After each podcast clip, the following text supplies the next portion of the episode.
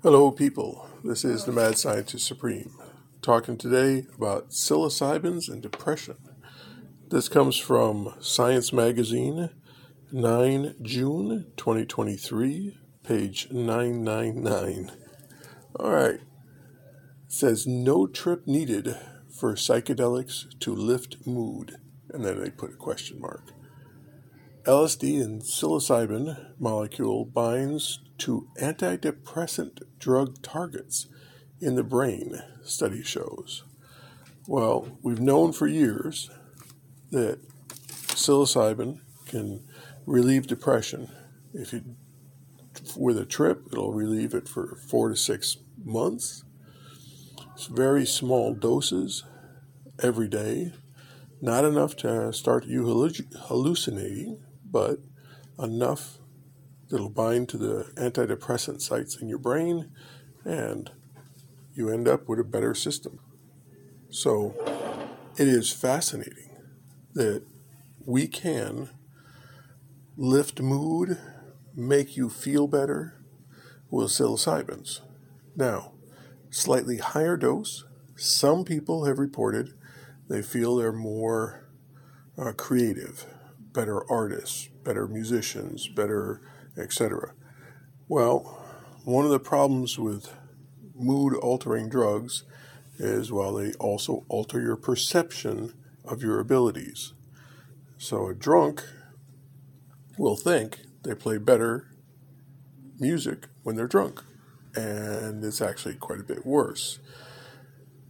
Well, with psilocybins, if you think you're a better artist, and art is very subjective. Are you, in fact, a better artist or not? Eh, I would say not. I wouldn't do anything on a trip that would be judged, would be brought forward. Um, after you come down, and let's say you had some thoughts, like I have thoughts, and you, oh, design a new widget, or you come up with a business plan for, you know, something, and when you come back down, you write it up, wait a few days, wait for the psilocybin to get fully out of your system and your brain to return to relative normal, and then go over your plans again you may have gems in there. Some of it may be good. But your odds are it won't be. But you never know. You know, a broken clock is right twice a day. You may come up with something really good, but your perceptions of what is good is dramatically altered by, well, alcohol and basically every other drug. So, I would not suggest altering you enough where you think you're a better artist or a better musician or a better square dancer or whatever. Do your thing, but take very, very small doses. If you're depressed, it should relieve your depression.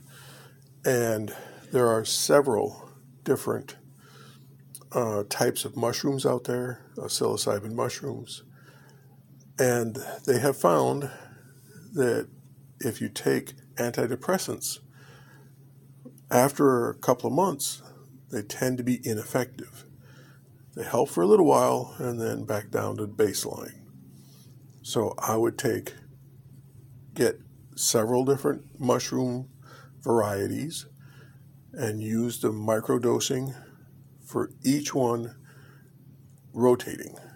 Now, you might rotate as in do one week of one, one week of the next one, or one day each, or one month each.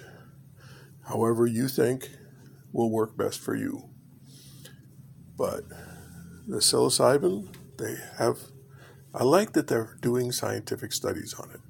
It does affect the same sites in your brain. They're trying to get these antidepressant drugs to effect. So, they may be onto something. And fortunately, you can be on something. Thank you very much for listening.